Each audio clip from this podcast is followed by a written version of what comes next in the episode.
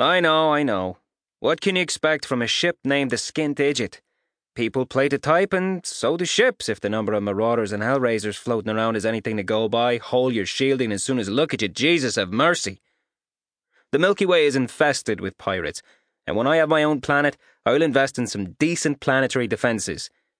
But there aren't any pirates on the Beta Origi spur of the Interstellar Railroad. There's no one at all except us. Our backers sent us out here because it is completely feckin' unmapped. As in, we are the first human beings to ever set foot in this region of the galaxy. Here be dragons. I wish. Dragons. Now that'd be something we could flog for cash in hand. So far, we have discovered 17 planets scarred to the crust, presumably in all out wars fought by their late owners. Six planets abundant in alien life forms presenting varying degrees of convergent evolution, nothing bigger, smarter, or more valuable than a rabbit. And three planets that aren't there anymore. See All Out Wars of Planetary Reduction, advanced level. These wars all happened millions and millions of years ago. The aliens who prosecuted them are extinct. In the year 2066 of our feeble human reckoning, Homo sapiens is the only intelligent species in the galaxy, although I'm not so sure about the intelligent part. Exhibit A, our pilot, Wooly, a Wookiee. She's not really a Wookiee, of course. If there were any living aliens, which there aren't, I'm sure they would not resemble the fond imaginings of George Lucas. It's ATAC based cosmetic surgery. The DNA for the hair grafts comes from llamas, but the overall effect is convincing, as well as smelly. Wooly is asleep in a pilot's couch beside me right now. She is snoring. Wooly? Snore, snore. Wooly! I nudge her. A louse crawls out of her arm hair. I pinch it between thumb and forefinger and wipe my fingers on my jeans. We're coming up on the next planet. You might want to wake up now. She surfaces, groaning, and pushes her fringe out of her eyes. On the console, the main optical feed screen shows the view from the nose camera. The interstellar railroad stretches away ahead of us, a glimmering double line of pure ghostly energy joined by ties of the same spooky stuff. No stars are visible. We're rushing through mysteriously folded space at two light years an hour, except it's a lot less than that now, because we'll be slowing down as we go around the next loop to see if there's anything there worth exploring.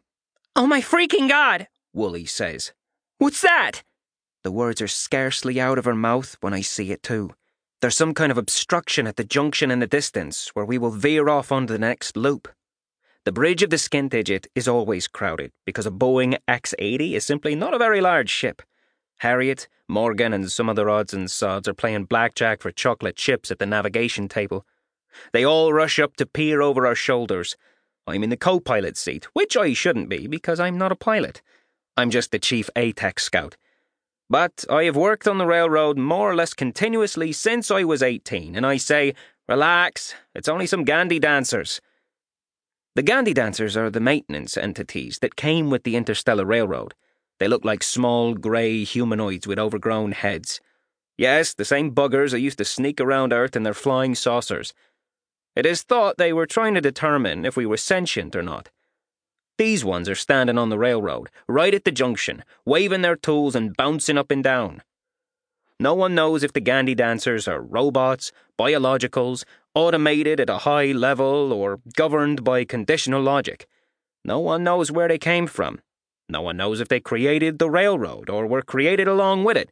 And least of all does anyone know why they bother after all these millennia.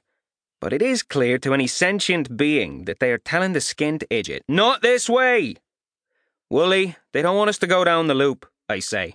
Maybe we better not. This should not be my decision. It should be the captain's. He's standing right behind me, breathing noisily through the grill of his exoskeleton. He is taken to clanking around in this exoskeleton all the time. He bought it on Arcadia a few months ago. It's ATAC, very advanced, but it makes it hard to tell what he's thinking, especially when he's not saying anything. We rush closer to the junction, and now I see what's got the gandy dancers in a tizzy. Just beyond the junction on the local loop, there is a hole in the railroad. A hole in the interstellar railroad. Some ties are missing on either side of it, too. The ends of the track look uneven chewed. Wooly, I say sharply. We'll keep going as we were. But she doesn't move. She's frozen up completely. Her hairy hands grip the armrests of her couch. Behind me, everyone's yelling in terror. The skint idjit zooms into the junction. The gandy dancers spring out of our way. I lean across Wooly, grab the yoke, and throw it over hard. Too late. We hurtle on to the local loop. So all I've accomplished is to steer us against the curvature of the loop, which is a big no-no, and we fly off the railroad, just short of the holes in the track, into the orbital space of planet number 27. The whine of the chain dogs cuts out. The nucleothermal drive we use for in system maneuvering kicks in with its own whooshing hum. Wooly screams, What is that?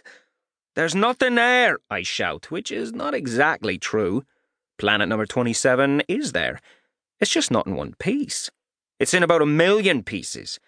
A new twist on the old war is a Planetary Reduction theme.